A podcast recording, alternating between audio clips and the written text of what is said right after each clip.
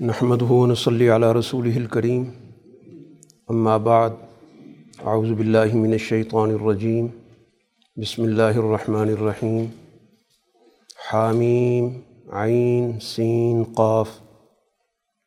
كذلك يوحي إليك وإلى الذين من قبلك الله العزيز الحكيم. له ما في السماوات وما في الأرض، وهو العلي العظيم.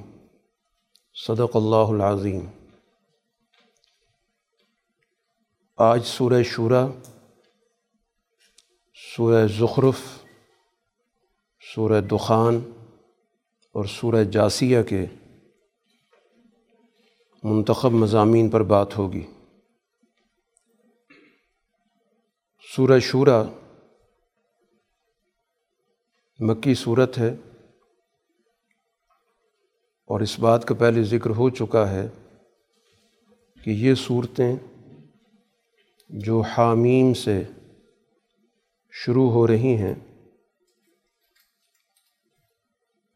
ان میں رسول اللہ صلی اللہ علیہ وسلم کی بنیادی دعوت کا وہ پہلو اجاگر کیا گیا، جس کے ذریعے مکہ کے معاشرے کو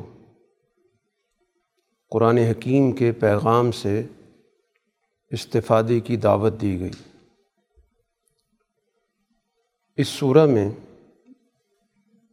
اسی حوالے سے یہ بات واضح کی جا رہی ہے کہ قرآن حکیم کی جو وہی ہے، یہ اسی طرح کی وہی ہے جو اس سے پہلے دنیا میں انبیاء پر نازل ہوتی رہی ہے۔ یہ اسی کا تاریخی تسلسل۔ اس لیے آغاز میں کہا گیا کزالی کا یوحی الئی کا و عید الزین من قبل اللہ العزیز الحکیم. یہ اسی طرح اللہ نے وہی آپ کو بھی بھیجی، وہ بھیجتا ہے اور اسی طرح ان کو بھی جو آپ سے پہلے تھے۔ وہ ذات جو غالب ہے، حکمتوں والی ہی تو گویا تمام کتابیں اور جتنی بھی وہی دنیا کے اندر آئی ہے، ان سب کا بنیادی ہدف ایک ہی رہا ہے۔ وجہ اس کی یہ ہے کہ ان کا منبع ایک ہے۔ ایک ہی ذات ہے جس نے ہر دور میں وہی بھیجی اور مختلف مواقع پر کتابیں نازل کی اب اس پورے نظام کو، جو وہی کا نظام ہے قرآن حکیم اس نظام کا ایک پہلو واضح کرتا ہے، جس کا تعلق بالائی نظام سے ہے۔ فرشتوں کی وہ اعلیٰ مجلس، جس میں سب سے پہلے اللہ تعالیٰ کی تجلی ظاہر ہوتی ہے اور پھر وہاں سے مختلف مواقع سے گزرتی ہوئی وہ وہی دنیا میں آتی ہے۔ تو قرآن اس کا تعارف کرا رہا ہے کہ تقاد السماوات و یتفتر نمن فوق ہند کہ یہ جو آسمان کا نظام ہے، اس میں بکثرت ملائکہ موجود ہیں۔ اور اس قدر کثرت سے ہیں کہ لگتا یوں ہے کہ جیسے آسمان اوپر سے پھٹ پڑے بوجھ کی وجہ سے۔ یہ ایک تعبیر ہوتی ہے کسی بات کو سمجھانے کی کہ اتنی بڑی تعداد ہے۔ اور یہ سب کے سب جو ملائکہ ہیں یہ سب بحون بحمد ربہم، ایک طرف تو یہ اللہ تعالیٰ کی حمد و ثناء کی تسبیح کرتے ہیں۔ اور دوسری طرف اہل زمین کے لیے اللہ سے مغفرت مانگتے ہیں۔ اللہ سے رجوع کر کے یہ دعا کرتے ہیں کہ ان نیچے زمین والوں پر، ان انسانوں پر اللہ تعالیٰ رحم کرے اور ان کی کوتاہیوں کو معاف کرے۔ تو گویا بنیادی طور پر اس اوپر کے بالائی نظام کا سارا مقصد انسانوں کی فلاح و بہبود ہے۔ اور یہ انسان چاہے وہ ہیں جو اس سچائی کو قبول کر رہے ہیں اور چاہے وہ ہیں جو اس کو قبول نہیں کر رہے سب کے لیے وہ دعا گو ہیں کہ ان کو بھی موقع دے کہ وہ اپنی کوتاہیوں کو درست کریں، سچے راستے کی طرف آئیں تاکہ اللہ کی مغفرت کے مستحق ہوں۔ اور اس لیے اللہ کی یہاں پر جس صفت کا خاص طور پر ذکر کیا گیا، وہ بخشنے والی اور مہربان صفت کو خاص طور پر نمایاں کیا گیا۔ اب اسی کے ساتھ اس چیز کو بھی واضح کیا جا رہا ہے کہ یہ تو بنیادی ان کا ہدف ہے، ان کی دعا ہے، لیکن اس دنیا میں جو لوگ اس پورے ماحول سے کہ ایک اللہ نے ان کو فطرت عطا کی، سوچنے کی، سمجھنے کی۔ پھر اس کے بعد یہ بالائی نظام بھی ان کے لیے دعا کر رہا ہے۔ لیکن اس کے باوجود جو لوگ اس ظلم پر اڑے ہوئے ہیں، جمے ہوئے ہیں، تو پھر وہ یہ نہ سمجھیں کہ وہ اپنے کرتوتوں، اپنے اعمال کی بنیاد پر اللہ تعالیٰ کے قبضے سے، اس کی دسترس سے باہر ہیں۔ اللہ حفیظ علیہ۔ اللہ ہر چیز کو محفوظ کر رہا ہے۔ تو اس لیے یہ گمان کرنا کہ وہ غفور الرحیم ہے، تو اس لیے اس نے کوئی باز پرس نہیں کرنی۔ تو چاہے جو مرضی کوئی کرتا رہے، تو ایسا بھی نہیں ہے۔ یقیناً اس کی صفت مغفرت کی، رحمت کی غالب ہے۔ لیکن اس کا یہ مطلب نہیں ہے کہ جو لوگ مسلسل قانون توڑ رہے ہیں۔ مسلسل فطرت کے تقاضوں سے انحراف کر رہے ہیں۔ ان سے کسی قسم کی باس پرس نہ ہو۔ ایسا نہیں، ان کی ہر چیز محفوظ ہو رہی ہے۔ اور رسول اللہ صلی اللہ علیہ وسلم سے کہا گیا کہ آپ کے ذمے اس حوالے سے کوئی کام نہیں ماں ان تعلیم بھی وکیل اللہ نے آپ کے ذمے ان کا کوئی کام نہیں لگایا۔ یہ ہم جانیں گے۔ ہم ان سے نمٹیں گے۔ آپ کو جو اللہ نے قرآن دیا ہے لتن ذرا ام القرا ومن حولہ اس کا بنیادی مقصد یہ ہے کہ آپ ام القرا یعنی وہ بنیادی بستی جس کو مکہ مکرمہ کہتے ہیں، کہ مکہ مکرمہ اور مکہ مکرمہ کے ارد گرد جو بھی ہے، تو وہ ارد گرد کا دائرہ ظاہر تقریباً پوری دنیا پہ وسیع ہوتا ہے۔ اور رسول اللہ صلی اللہ علیہ وسلم کی دعوت ظاہر ہے کہ اسی طرح مراحل میں آگے بڑھی ہے۔ پہلے مکہ فتح ہوتا ہے جزیرت العرب فتح ہوتا ہے، پھر اس کے ارد گرد کے علاقے فتح ہوتے ہیں۔ روم کے ماتحت علاقے، فارس کے ماتحت علاقے، پھر وہاں سے وہ ذریعہ بنتے ہیں دیگر علاقوں کے ساتھ۔ جو جتنا بھی خطہ ملا ہوا ہے، یوں گویا کہ ماحولہ جو قرآن نے کہا کہ جو بھی ارد گرد ہیں منحولہ جو بھی انسان گرد و پیش میں رہتے ہیں، آپ کا منصب ان سب کے لیے۔ آپ نے ان کو یہ بتانا ہے کہ اس وقت تمہاری جو روش ہے، اس کا انجام اچھا نہیں ہوگا۔ تم مستقل اس راستے پر نہیں چل سکتے۔ یہ تباہی کا راستہ ہے۔ اور یہ تمہارے معاشرے بدلیں گے۔ گوئے رسول اللہ صلی اللہ علیہ وسلم پہلے دن سے ہی اس بات کو واضح کر رہے ہیں کہ مستقبل میں مکہ کا نظام بدلے گا اور مکہ کے گرد و پیش میں جو بڑی بڑی طاقتیں پائی جاتی ہیں، ان سب کے نظام بدلیں گے۔ اور اسی کے ساتھ وطن ذرا یوم الجم لاری بفی آپ کا دائرہ صرف اس دنیا تک محدود نہیں ہے۔ آپ نے پھر اس دن کے بارے میں بھی ان کو آگاہ کرنا ہے۔ کہ جس میں تمام انسانیت کو اکٹھا کیا جائے گا۔ اول انسان سے لے کر آخری انسان تک۔ اور ان سب سے محاسبہ ہوگا، ان سب کا جائزہ لیا جائے گا۔ ان سب کو آگاہ کرنا آپ کا بنیادی مقصد ہے کہ وہ دن احتساب کا آ رہا ہے۔ اور پھر اس کے بعد ایک فریق جنت میں ہوگا، ایک فریق جہنم میں ہوگا۔ اب یہ جو آپ کے ساتھ جو بھی گفتگو کر رہے ہیں بحث و مباحثہ کر رہے ہیں، اختلاف کر رہے ہیں۔ تو فحکم ہو اللہ فیصلہ اللہ نے کرنا۔ تم لوگوں کے ہاتھ میں فیصلے نہیں ہیں کہ تم طاقت کے بل بوتے پر، وسائل کے بل بوتے پر، سردار ہونے کی وجہ سے، بڑے قبائل ہونے کی وجہ سے فیصلے کرو۔ فحکم ہو اللہ اور وہ ذات میری رب ہے، میں نے اس پر بھروسہ کیا۔ قرآن اللہ تعالیٰ کی اس وسعت قدرت کا ذکر کرنے کے بعد جو پوری کائنات میں پھیلی ہوئی ہے، یہ بتا رہا ہے کہ پہلے دن سے اللہ تعالیٰ کا جو دین ہے، وہ ایک ہی رہا ہے۔ اس لیے قرآن یہاں پر خاص طور پر بڑے انبیاء کا ذکر کرتا ہے۔ بڑے انبیاء سے مراد کہ جن کے دور میں معاشرے میں ایک بہت بڑی تبدیلی پیدا ہوئی۔ معاشرہ ایک نئے دور میں داخل ہوا۔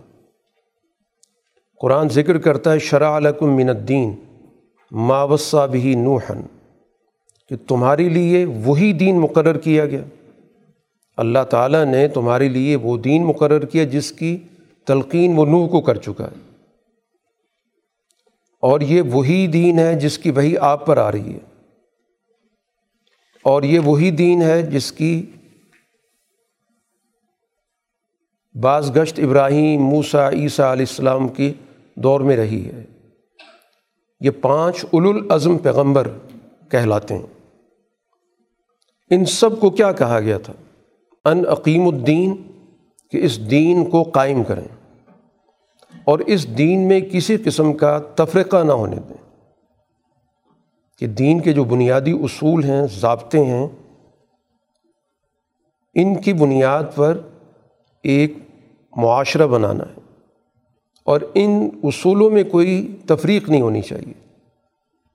تو بنیادی اصول دین کے ہمیشہ ایک رہیں۔ جو فرق آیا ہے، وہ شریعت کہلاتی ہے۔ عملی مسائل، اس دور کے تقاضوں کے اعتبار سے جو جو چیزیں پیدا ہوتی رہیں، یا اس دور کے لوگوں کے رویوں کے اعتبار سے جس جس چیز کی ضرورت تھی۔ کچھ رویے سرکشی کے تھے تو ان کو سخت قسم کے احکامات دیے گئے۔ کچھ بہت ہی کمزور مزاج کے لوگ تھے تو ان کے لیے بہت ہی نرم احکامات دیے گئے۔ تو یہ رد و بدل تو ہوتا رہا ہے۔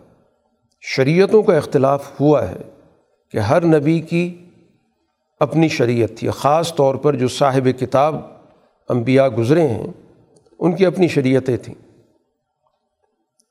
لیکن دین میں کبھی فرق نہیں پڑا۔ اسی کو رسول اللہ صلی اللہ علیہ وسلم نے ایک مثال سے بیان کیا کہ ہم انبیاء کی مثال ایسی ہے جیسے باپ شریک بھائی ہوتے ہیں۔ کہ ان سب کا قبیلہ، نسل، برادری ایک ہی ہوتی ہے۔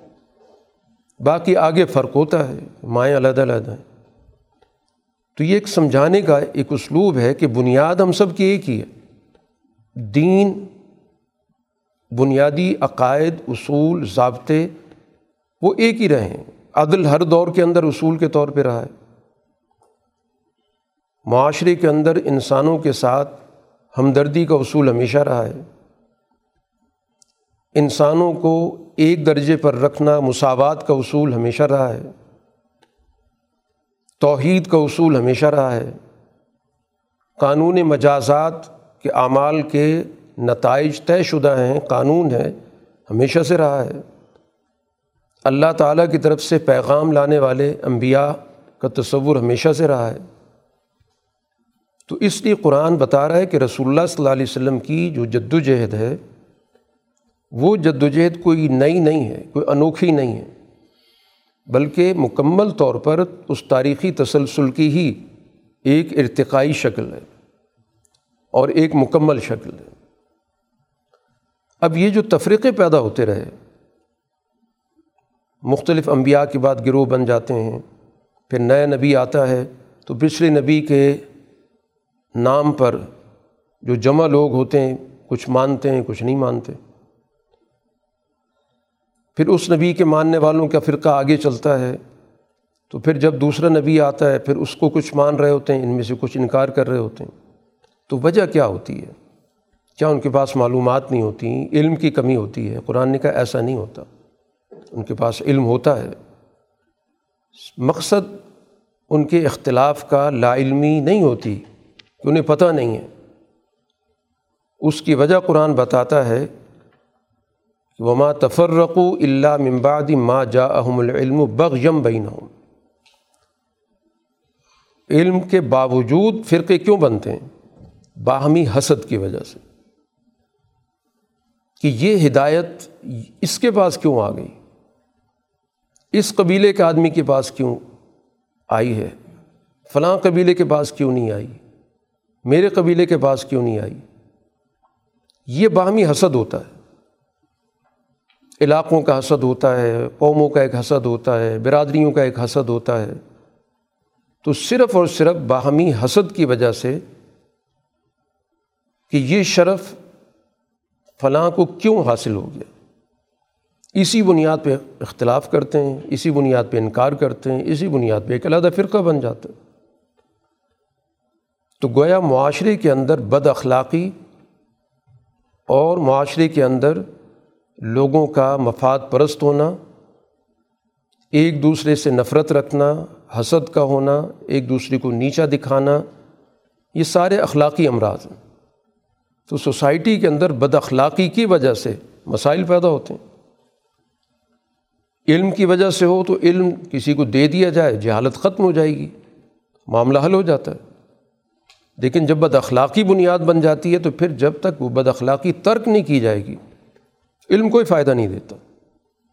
تو علم سے آدمی اسی وقت فائدہ اٹھا سکتا ہے جب اس کا رویہ درست ہو، اس کے اخلاق ٹھیک ہوں اس کے اندر جو سوچ ہے، اس کے اندر وسعت موجود ہو، کسی کے ساتھ کسی بھی درجے میں نفرت کی سوچ نہ ہو، تو پھر تو اس علم سے فائدہ اٹھایا جا سکتا ہے، ورنہ وہ علم بیکار ہے۔ اب رسول اللہ صلی اللہ علیہ وسلم کے زمانے میں بڑے بڑے علماء تورات موجود تھے، علماء انجیل موجود تھے، لیکن مخالفت صرف اس وجہ سے کی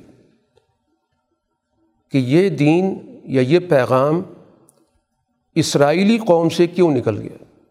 یہ اسماعیلی قوم کے پاس کیوں چلا گیا؟ صرف یہ ایک حسد تھا۔ ورنہ ان کے علم میں تھا کہ ان کی کتاب بولتی تھی، ان کی کتاب میں صفات موجود تھیں، بہت کچھ موجود تھا۔ اور قرآن کہتا ہے کہ وہ جانتے ہیں اچھی طرح۔ کسی غلط فہمی کی وجہ سے نہیں، کسی کم علمی کی وجہ سے اختلاف نہیں کر رہے۔ رسول اللہ صلی اللہ علیہ وسلم سے کہا جا رہا ہے کہ آپ اپنا مشن جاری رکھیں۔ فلی ظالی کا فد آپ لوگوں کو دعوت دیتے رہیں۔ وسطیم کما عمرتا جیسے آپ کو کہا گیا، آپ اس بالکل سیدھے راستے پر چلتے رہیں۔ ادھر ادھر متوجہ ہونے کی ضرورت نہیں ہے۔ کہ اس کی رعایت کریں، اس کا خیال کریں، اس کی دلداری کریں، اس کو ساتھ ملائیں جو راستہ ہے آپ کا، آپ اس راستے پر گامزن رہیں۔ اور ان کی خواہشات کی کسی صورت میں پیروی نہیں کرنی۔ یہ چاہیں گے کہ آپ سے اپنی خواہشات کے لیے کوئی نرم گفتگو سن لیں چاہیں گے کہ اپنی خواہشات کے مطابق آپ سے کوئی تائید حاصل کر لیں۔ تو یہ خواہش پرست لوگ ہیں۔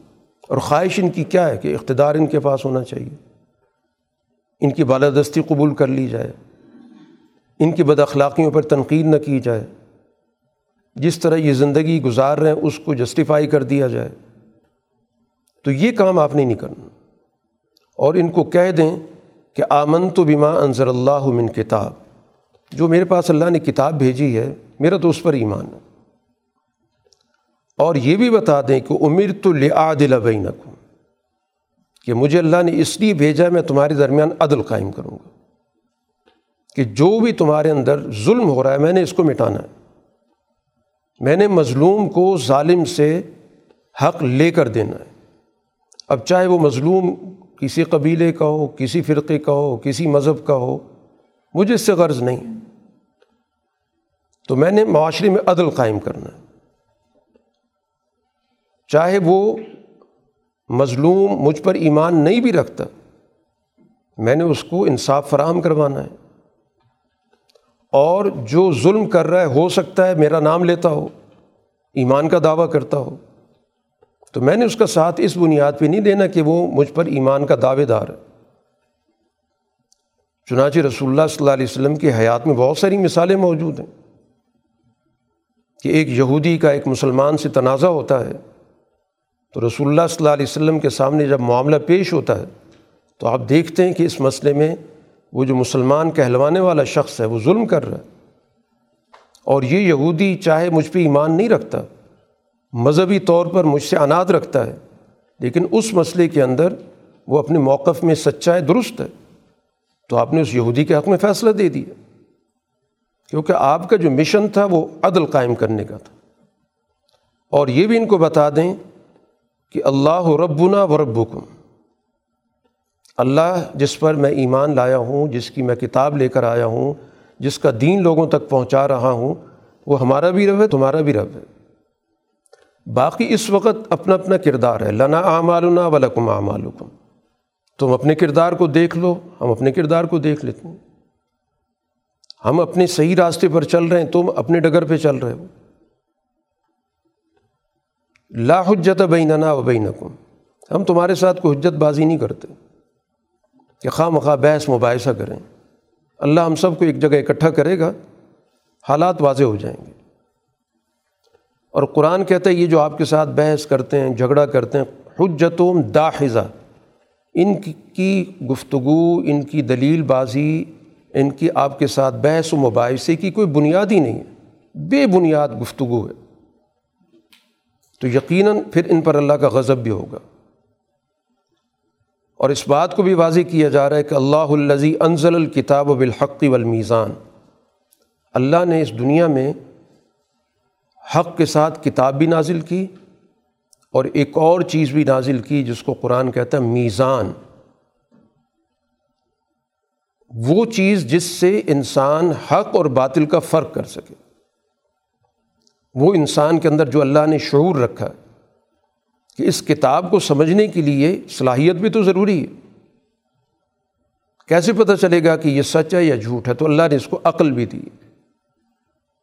اور اسی طرح معاشرے میں اس کتاب کے نظام کو قائم کرنے کے لیے اللہ نے مجھے عدل کی صلاحیت دی ہے۔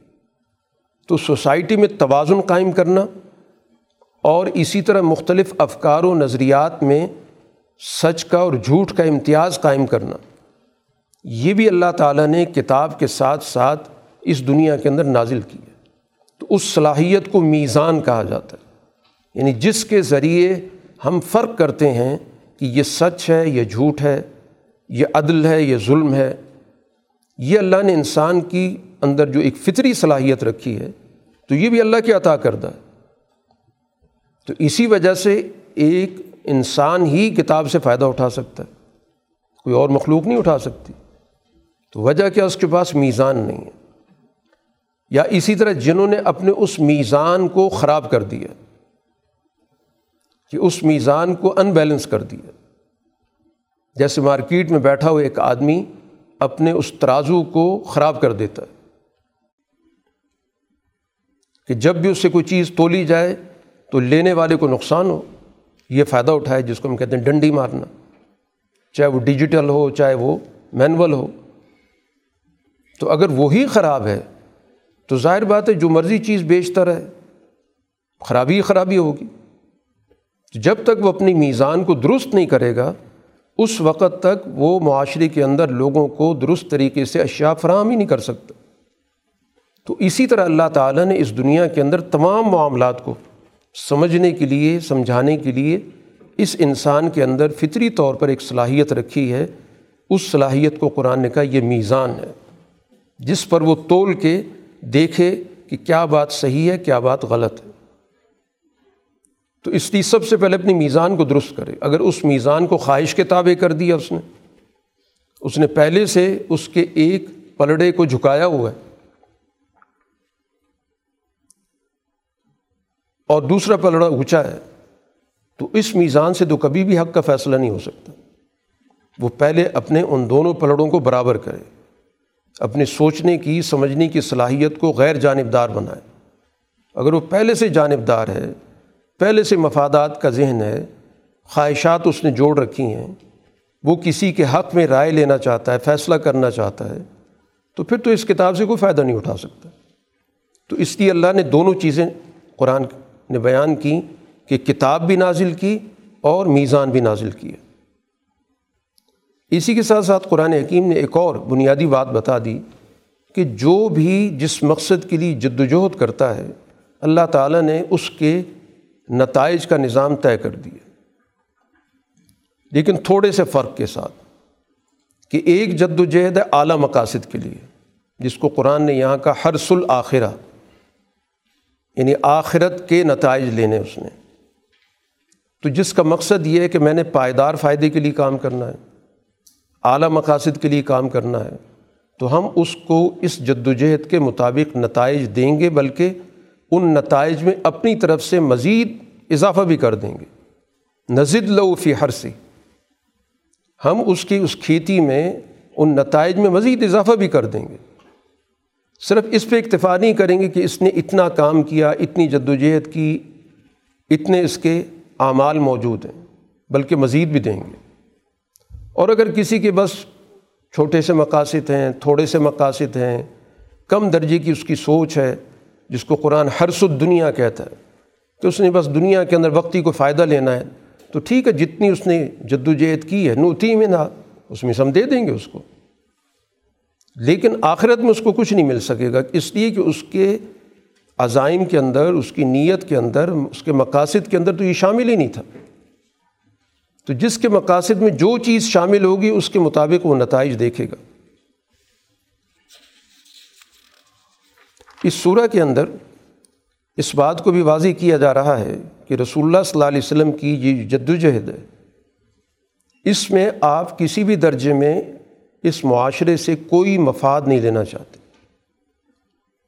جو تمام انبیاء بنیادی طور پر کہتے آئیں کہ لا اسلکم علیہ اجرن، کہ میں اس ساری کوشش کا، اس ساری جد وجہد کا، اس شب و روز محنت کا تم سے کوئی کسی بھی قسم کا کوئی اجر، کوئی معاوضہ نہیں لینا چاہتا۔ ایک بات کے علاوہ وہ یہ ہے کہ اپنے باہمی معاملات کے اندر مبدت پیدا کرو۔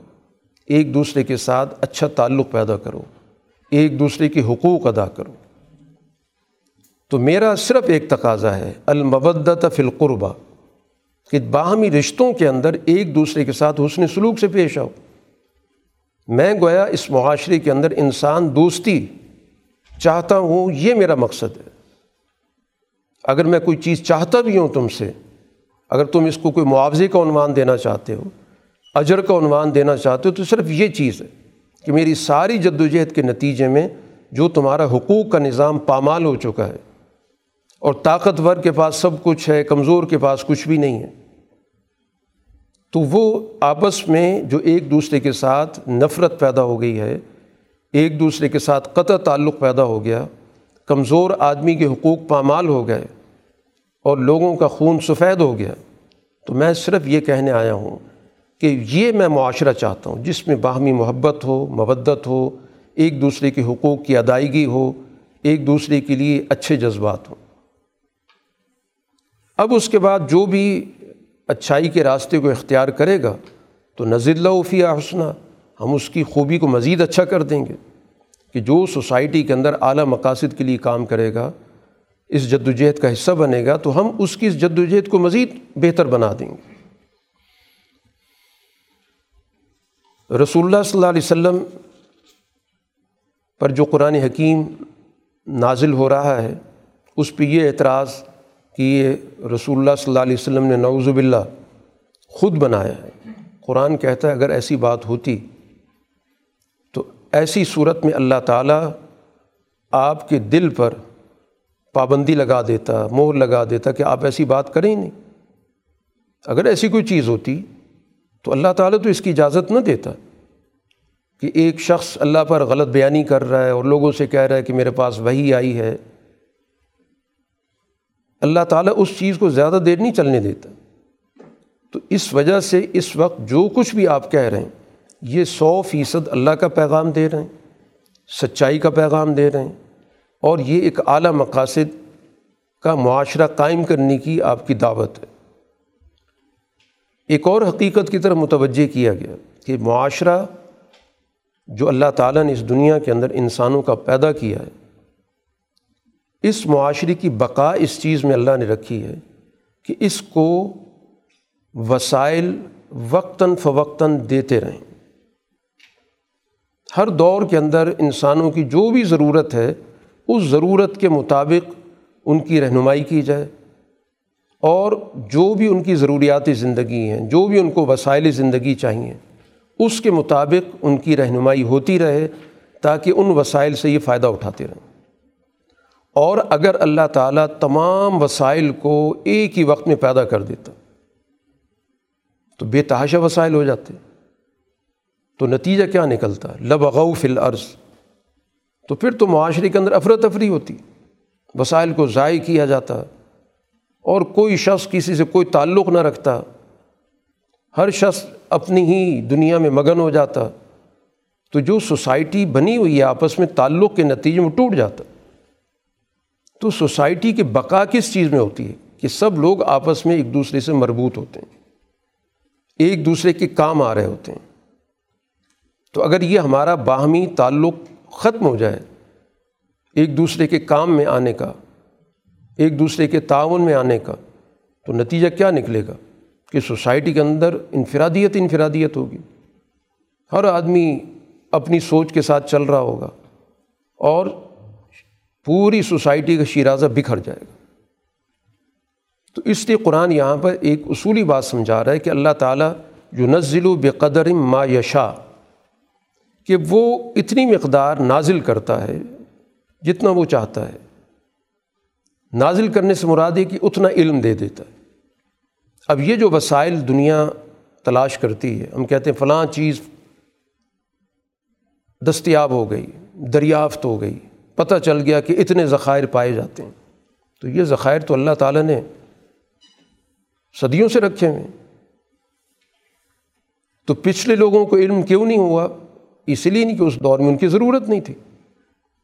آج کے دور میں انسان کو ضرورت پیش آئی تو اللہ نے ان کو وہ علم بھی دے دیا، وہ صلاحیت بھی دے دی کہ انہوں نے ان وسائل کو تلاش کر لیے۔ اب بھی بہت ساری چیزیں جو آج کے انسان کے علم میں نہیں ہیں یا اس تک اس کی رسائی نہیں ہے، تو اگلے دور میں جو انسان آئیں گے، ان کی ضروریات اس سے پوری ہو رہی ہوں گی۔ تو اس دور کا علم ان کو دے دیا جائے گا۔ تو جس کے نتیجے میں ان وسائل سے ایک بہتر استفادے کا معاشرہ قائم کرنا بنیادی طور پر مقصود ہے۔ تو اگر ایسا نہ ہوتا کہ پہلے دن سے یہ بے تحاشا چیزیں پیدا کر دی جاتی دے دی جاتی تو یہ سارے وسائل ضائع ہوتے اور ہر شخص ان وسائل پر قابض ہو کر اپنی زندگی بسر کرنے کی کوشش کرتا، تو ایک دوسرے کے ساتھ ربط اور تعلق ختم ہو جاتا۔ ایک افراتفری کی کیفیت ہوتی، جس کو قرآن نے کہا، لبغو فی الارض، فساد مچا ہوتا۔ تو اللہ تعالیٰ گویا ہر دور کے تقاضوں کے مطابق، ہر دور کی ضروریات کے مطابق لوگوں کو سمجھ بھی دیتا ہے، علم بھی دیتا ہے اور اس سے استفادے کا راستہ بھی دکھاتا ہے تاکہ اس کے نتیجے میں معاشرے کے اندر افراد محنت کی بھی عادی رہیں اور ان وسائل کو بہتر طور پر حاصل بھی کریں اور ایک دوسرے کے ساتھ تعاون کر کے ان چیزوں سے فائدہ بھی اٹھائیں۔ قرآن حکیم گرد و پیش کے اندر جو بھی اللہ تعالیٰ کی نعمتیں موجود ہیں، جن سے انسان فائدہ اٹھاتا ہے، ان کو بار بار ذکر کرتا ہے، دہراتا ہے، یاد دلاتا ہے۔ یہ بات سمجھانے کے لیے کہ ان انعامات پر کسی بھی فرقے کا، کسی بھی گروہ کا کبھی بھی قبضہ نہیں ہوتا۔ جب اللہ تعالیٰ کسی کو بطور نعمت کے یاد کراتا ہے، تو وہ نعمت ساری انسانیت کے لیے ہوتی۔ اگر اس سے چند لوگ فائدہ اٹھا رہے ہیں تو اس کو جتانا تو کوئی مقصود نہیں ہے۔ محروم لوگوں کو جتانے کا کیا فائدہ؟ جتایا اس لیے جاتا ہے کہ یہ تمہارا حق ہے، تمہارے لیے پیدا کیا۔ اب اگر اس تک تمہاری رسائی نہیں ہے تو یہ اللہ تعالیٰ کے نظام میں خرابی نہیں ہے۔ یہ تو تمہارے اپنے تمدن میں خرابی موجود ہے۔ اور اسی اللہ تعالیٰ بتا رہا ہے کہ یہ نعمت ہے جو سب کے لیے پیدا کی گئی۔ اب ہمیں دیکھنا ہے کہ اس سوسائٹی میں وہ نعمت سب لوگوں کے ہاتھ میں آ رہی ہے، اس تک رسائی کا نظام موجود ہے یا اس پر کسی نے قبضہ کر لیا۔ تو اگر نہیں ہے تو پھر اس تمدن کو بدلنے کی ضرورت ہوگی، تاکہ اللہ تعالیٰ کی ان نعمتوں سے سب فائدہ اٹھائیں قرآن حکیم مجموعی بات کرتا ہے کہ فما اوتی تم منشین فمتا الحیات دنیا کہ جو کچھ بھی تم کو دیا گیا ہے اس کی حیثیت کیا ہے؟ یہ دنیا کی زندگی کا ساز و سامان ہے کہ دنیا میں تم نے رہنا ہے تو اس کے لیے جو جو تمہارے تقاضے ہیں، جو جو تمہاری ضروریات ہیں، جو جو تم لینا چاہتے ہو، یہ متا ہے۔ متا کہا جاتا ہے اس چیز کو جس سے انسان نے ایک وقت کے لیے فائدہ اٹھانا ہے۔ تو دنیا کے اندر موجود جو کچھ بھی ہے، یہ متاع حیات ہے۔ یہ انسانی زندگی گزارنے کے لیے سہولیات ہیں۔ اور یہ اسی وقت تک ہیں جب تک یہ دنیا ہے۔ اور ایک دوسرا پہلو ہے، وہ انسان کا کردار۔ انسان کی اعلیٰ مقصد کے لیے جد و جہد اس کے اعلیٰ پاکیزہ مقاصد، نظریات، یہ وہ چیزیں جو نہ صرف اس دنیا میں باقی رہتی ہیں، بلکہ انہی چیزوں پر اگلی جہان نے بھی تعمیر ہونا۔ اس لیے قرآن نے کہا، ما عند اللہ خیر و ابقا کچھ چیزیں اللہ کے پاس ہیں۔ وہ اس سے کہیں بہتر ہیں اور زیادہ پائیدار ہیں۔ اب اس سے کون استفادہ کرے گا؟ وہ کون سی جماعت ہے، کون سا معاشرہ ہے جو اس سے فائدہ اٹھائے گا؟ ان پر کس کا استحقاق ہوگا؟ قرآن نے ان کی صفات بیان کی ہیں کہ اللہ زین آمن ہوں جو ایمان لاتے ہیں، جن کا نظریہ بالکل درست ہوتا ہے، جو اعلیٰ حقائق کو قبول کرتے ہیں، ان پر ایمان لاتے ہیں۔ توحید کا نظریہ، رسالت کا، آخرت کا، اس کائنات کے حقائق کے حوالے سے۔ اور پھر اپنے رب پر ان کو پورا اعتماد ہوتا ہے۔ یعنی جو ان کو پالنے والا ہے، جو اس دنیا کے اندر ان کو مختلف ذرائع، وسائل مہیا کر رہا ہے، اس ذات سے ان کا براہ راست اعتماد کا رشتہ ہوتا ہے۔ اور پھر وہ سوسائٹی کے اندر اعلیٰ اخلاق کے مالک ہوتے ہیں۔ یجتنبون قبائر الاسم والفواحش، جو بڑے بڑے گناہ ہوتے ہیں اور بڑی بڑی وہ چیزیں جس سے انسانی اخلاق برباد ہو جاتے ہیں، ان سے وہ دور رہتے ہیں۔ جن سے معاشرے میں فساد پیدا ہوتا ہے، جن سے معاشرے کے اندر گراوٹ پیدا ہوتی ہے، جس کے ذریعے انسان انسانوں کا دشمن بنتا ہے، جس کے نتیجے میں وہ اللہ سے اپنا تعلق توڑ بیٹھتے ہیں، وہ جو بڑی بڑی چیزیں ان سے اپنے آپ کو دور رکھتے ہیں۔ اور اسی طرح قرآن نے کہا وہ ایزا ماں غزیب و ہم یغفرون باہمی معاملات میں بسا اوقات اونچ نیچ ہوتی ہے۔ تو اس اونچ نیچ پر انسان کو طیش آتا ہے، غصہ آتا ہے۔ تو انتقامی سوچ نہیں ہوتی، درگزر کی سوچ ہوتی ہے۔ غصہ آنے کے باوجود اپنے غصے پر قابو پا کر وہ کوئی انتقام نہیں لیتے، درگزر کر دیتے۔ اور اللہ تعالیٰ کی طرف سے جو بھی ان سے تقاضا کیا جاتا ہے ان کی جان کے حوالے سے، ان کے مال کے حوالے سے، وسائل کے حوالے سے، وہ اللہ کے ہر حکم پر لبیک کہتے ہیں کہ ہم ماننے کے لیے تیار کھڑے ہیں اور نماز قائم کرتے ہیں۔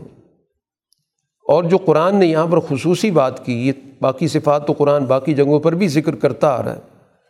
اور اسی بنیاد پر اس سورہ کا عنوان بھی ہے امرحم شورا بین کہ اپنی زندگی کے، اپنے تمدن کے، اپنے سماج کے معاملات کو وہ باہمی مشاورت سے طے کرتے ہیں۔ کیونکہ دین کچھ بنیادی اصول دیتا ہے۔ ان اصولوں پر ہر دور کی نوعیت کی رہنمائی اس دور کی ایمان والی جماعت متعین کرتی ہے کہ اس دور کے تقاضے کیا ہیں اور پھر ان تقاضوں کو ہم نے کیسے پورا کرنا ہے۔ ان اصولوں کو جو ابدی اصول ہیں، دین کے اعلیٰ اخلاقی اقدار ہیں، ان کی روشنی میں آج کی سوسائٹی کیسے بنے گی؟ لوگوں کے باہمی معاملات کو کیسے درست کیا جائے گا؟ آج کا سیاسی ڈھانچہ کیا ہوگا؟ آج دنیا کے اندر معاشی نظاموں کے حوالے سے کن حکمت عملیوں کو اختیار کرنا ہوگا؟ سوسائٹی کے اندر جو مختلف تنازعات پیدا ہو رہے ہیں، ان کو کیسے حل کرنا ہوگا؟ تو اس مقصد کے لیے وہ آپس میں ایک دوسرے کے ساتھ تبادلہ خیالات کرتے ہیں۔ ایسا نہیں ہوتا کہ کوئی ایک طبقہ منمانی کر کے اور اپنی رائے، اپنی خواہش دوسرے پر مسلط کر دے۔ تو شورا اسی چیز کو کہا جاتا ہے کہ جس میں سب کی آرا لی جاتی ہیں۔ اور تبادلہ خیالات ہوتا ہے۔ ایک دوسرے کی رائے پہ تبصرہ ہوتا ہے۔ ایک دوسرے کی رائے سے استفادہ بھی ہوتا ہے۔ ایک دوسرے کی رائے کی کمزوریوں کو واضح کیا جاتا ہے۔ کسی معاملے کو باہمی سمجھنے کے لیے، تبادلہ خیالات کے لیے جو ماحول ہوتا ہے، وہ شرائط کہلاتا ہے۔ جس میں کوئی پہلے سے طے شدہ چیز نہیں ہوتی۔ سب ایک دوسرے کی علم سے فائدہ اٹھاتے ہیں، ایک دوسرے کے تجربات سے فائدہ اٹھاتے ہیں۔ اور پھر اس کے بعد کسی مجموعی نتیجے پر پہنچتے ہیں۔ تو یہ گویا اس معاشرے کی یہاں پر خصوصیت بیان کی گئی کہ وہ استبدادی معاشرہ نہیں ہوتا۔ کہ ایک طاقتور گروہ یا ایک طاقتور آدمی سب لوگوں سے اپنی رائے منوا لے۔ چنانچہ رسول اللہ صلی اللہ علیہ وسلم نے اس شرائط کو عملی شکل میں اس سوسائٹی کے اندر نافذ کیا۔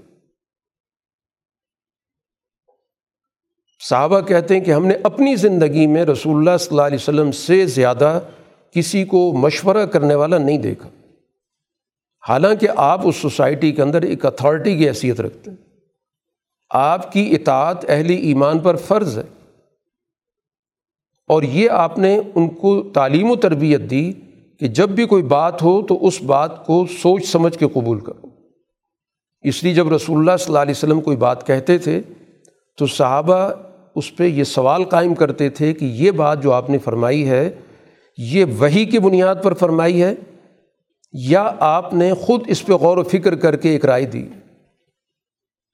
تو اگر وہی کی بات ہے، ظاہر اس میں تو دوسری رائے نہیں ہو سکتی۔ وہ تو ہم نے قبول کرنی کیونکہ ہم اللہ پر اللہ کے رسول پہ ایمان لائے ہیں۔ تو جب رسول اللہ صلی اللہ علیہ وسلم یہ کہہ دیتے کہ یہ میری رائے ہے، تو صحابہ اس پہ گفتگو کرتے تھے، اپنی کوئی رائے ہوتی تھی، متبادل وہ دیتے تھے۔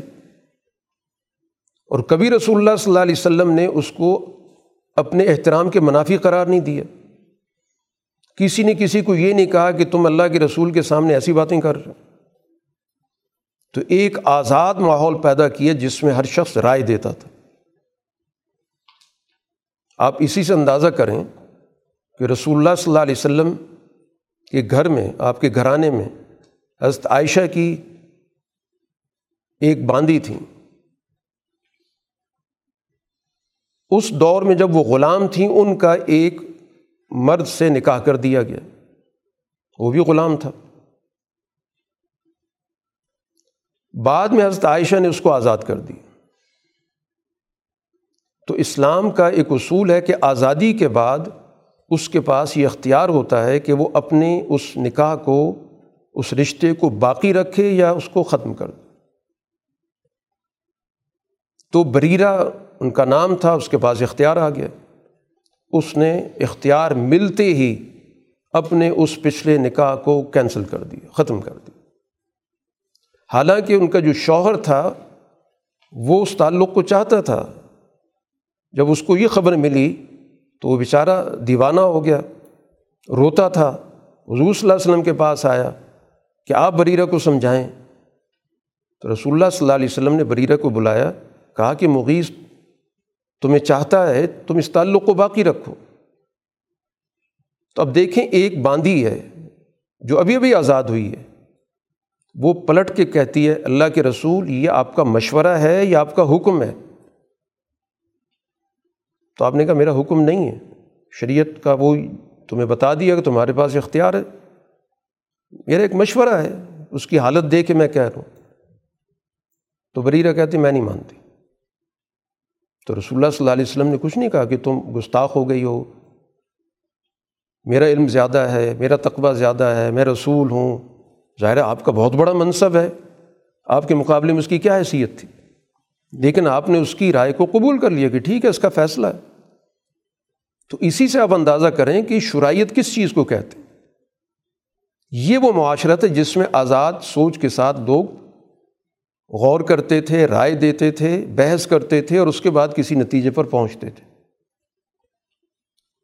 اسی طرح ان کی صفت بیان کی گئی کہ اگر اجتماعی طور پر ان کے ساتھ ظلم ہوتا ہے، ہم ین تصرون تو پھر وہ اس اجتماعی ظلم کا بدلہ لیتے ہیں۔ دو طرح کی زیادتی ہوتی ہے۔ ایک ہے کسی کے ساتھ انفرادی طور پر اونچ نیچ ہو گئی۔ تو وہاں تو دین یہی کہتا ہے کہ درگزر سے کام لو۔ ایک آدمی نے دوسرے آدمی کے ساتھ زیادتی کی ہے، تو اعلیٰ اخلاق یہ ہے کہ آپ درگزر کریں۔ آپ بدلہ لے سکتے ہیں۔ شریعت منع نہیں کر رہی، یہ آپ کا اختیار ہے۔ لیکن کہا گیا کہ بہتر ہے کہ آپ درگزر کریں۔ لیکن جب اجتماعی طور پر کوئی چیز غلط ہوتی ہے، ظلم ہوتا ہے، تو اس میں معاف کرنے کا کسی کو اختیار نہیں ہے۔ سوائے ان افراد کے جن کے ساتھ براہ راست ظلم ہوا ہو۔ وہ کوئی فیصلہ کریں تو علیحدہ بات ہے۔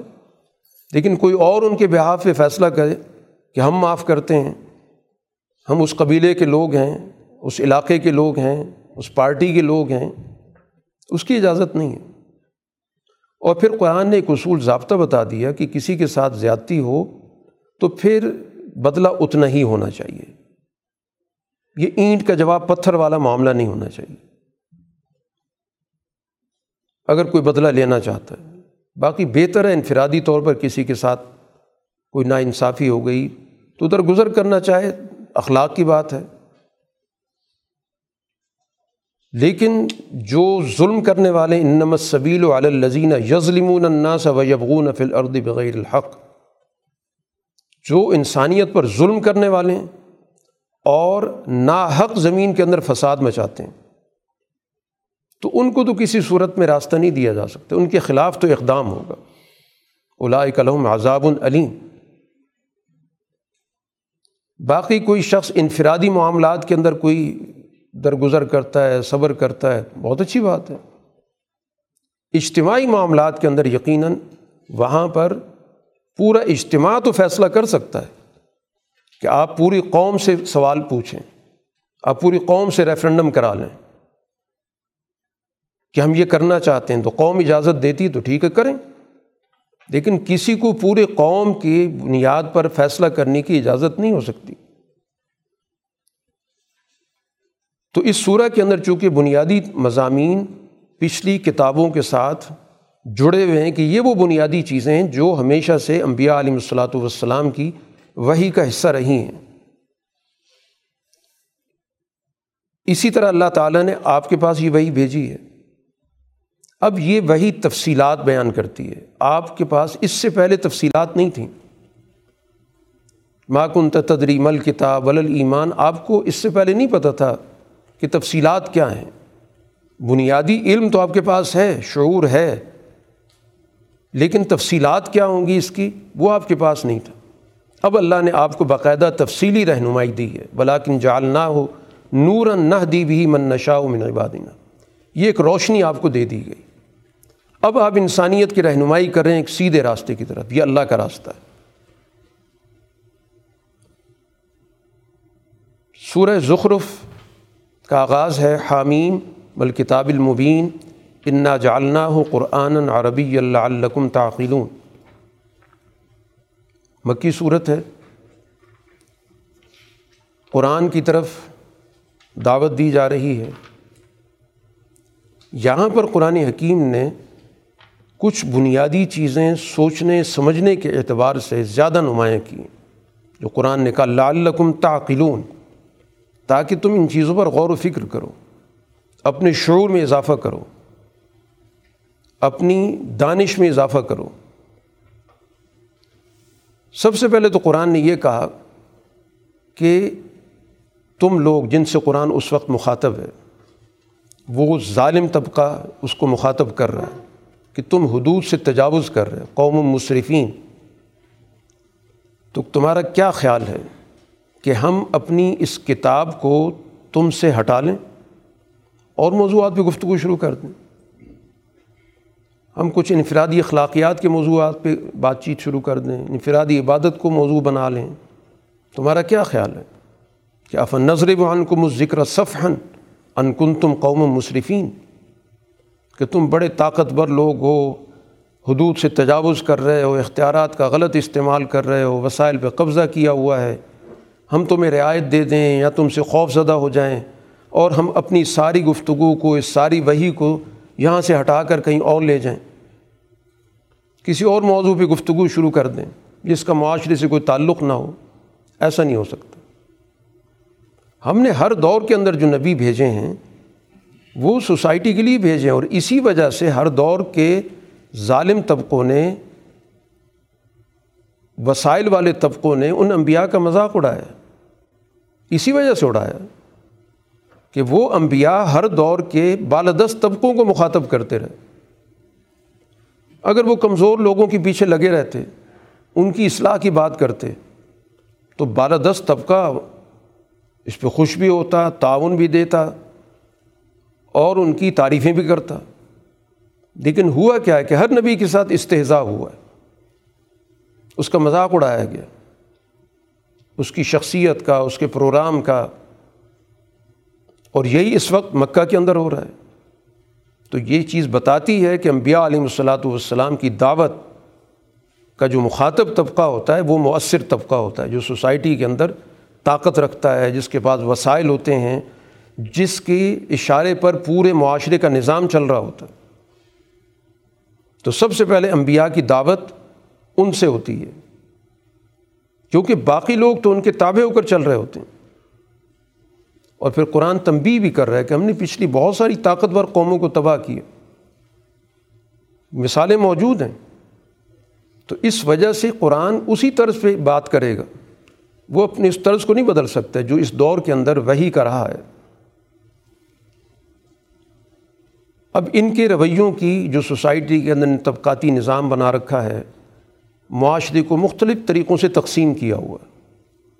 ایک تقسیم اس سوسائٹی کے اندر صنف کی بنیاد پر تھی کہ مردوں کو بالادستی ہوگی اور جو خواتین ہوں گی وہ ان کے رحم و کرم پہ ہوں گی۔ قرآن نے اس کا ایک نقشہ کھینچا کہ وہ ایزا بشر احدم بما ضرب الرحمٰن یہ اللہ کے بارے میں کہتے ہیں کہ اللہ نے بیٹیاں بنائی ہوئی ہیں۔ یہ ملائکہ فرشتوں کے بارے میں۔ قرآن کہتا ہے کہ اگر اسی چیز کی ان کو بشارت کوئی دے کہ تمہارے گھر میں بیٹی پیدا ہوئی ہے، تو اس کی حالت کیا ہوتی ہے؟ ذل وجہ مسودن، چہرہ سیاہ ہو جاتا ہے۔ قزیم اندر سے گھٹ رہا ہوتا ہے کہ اب میں یونش و فلحل یا وہ و فلخصام و غیر مبین۔ کہ اس کی اب زیورات میں پرورش ہوگی اور یہ تو گفتگو کرنا بھی نہیں جانتی۔ یہ ان کی سوچ ہے۔ یعنی ان کی سوچ کے اندر خواتین کے ساتھ دوسرے، تیسرے، چوتھے درجے کی کا معاملہ موجود ہے۔ یہ ذہنی طور پر ان کو قبول کرنے کے لیے تیار ہی نہیں ہے۔ اور دوسری طرف حالت یہ ہے، عقیدے کے لحاظ سے کہ ملائکہ کے بارے میں کہتے ہیں؟ اللہ کی بیٹی ہیں اب ان کی سوچ کی گراوٹ دیکھیں۔ قرآن یہی تو کہہ رہا ہے کہ تمہاری سوچ کیا چیز ہے؟ معاشرتی طور پر، تمدنی طور پر تم اس رشتے کو قبول نہیں کر پاتے کہ یہ تمہاری بیٹی ہے۔ اور جب عقیدے کی بات آتی ہے تو پھر تم اللہ کی بیٹیوں کا ایک سلسلہ متعین کرتے ہو۔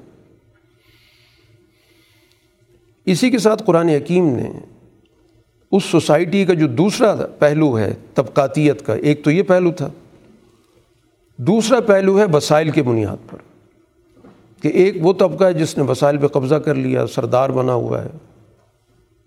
وہاں کا مالک بنا ہوا ہے۔ وہاں کا سرمایہ دار ہے۔ اس کے پاس وسائل ہیں۔ قرآن کہتا ہے ہر دور میں کسی بھی اجتماع میں، کسی بھی معاشرے میں ہم نے کوئی بھی نظیر بھیجا جو ان کو خبردار کرتا تھا، آگاہ کرتا تھا، ان کے اجتماعی معاملات پہ تنقید کرتا تھا، ان کو سچائی کی طرف آنے کی دعوت دیتا تھا، ایک اچھا معاشرہ قائم کرنے کے لیے ان کو آمادہ کرنے کی کوشش کرتا تھا۔ تو مطرف یہ کہتے تھے یعنی سوسائٹی کا وسائل پر قابض طبقہ، تعیش پسند۔ جس نے اپنی زندگی کی ضروریات کو، آسائشات کو، تعیشات کو آپس میں خلط ملط کر رکھا۔ ہر چیز اس کے پاس ہے، کیونکہ اس نے لوٹ مار کا بازار گرم کیا ہوا ہے۔ غریب آدمی کی جو بھی چیز اسے کوئی اچھی لگتی ہے، اسے چھین لیتا ہے۔ جس سے چاہتا ہے، بگاڑ لے لیتا ہے۔ تو گویا معاشرہ اس کے رحم و کرم پہ ہوتا ہے۔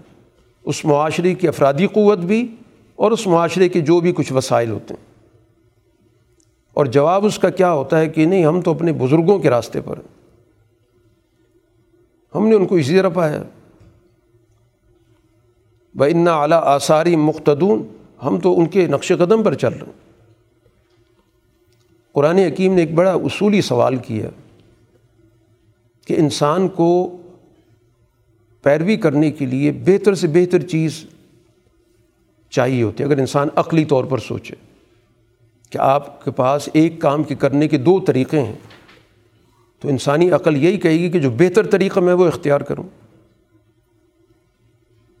تو آپ ان سے کہیں کہ میں تمہارے پاس تمہارے باپ دادا سے زیادہ بہتر، زیادہ روشن، زیادہ نتیجہ خیز، زیادہ ہدایت یافتہ راستہ اگر لے آؤں تو مانو گے؟ کیونکہ عقل کی بات ہے کہ تم کہتے ہو ہمارے پاس باپ دادا کا راستہ ہے، وہ ہمیں اچھا لگتا ہے۔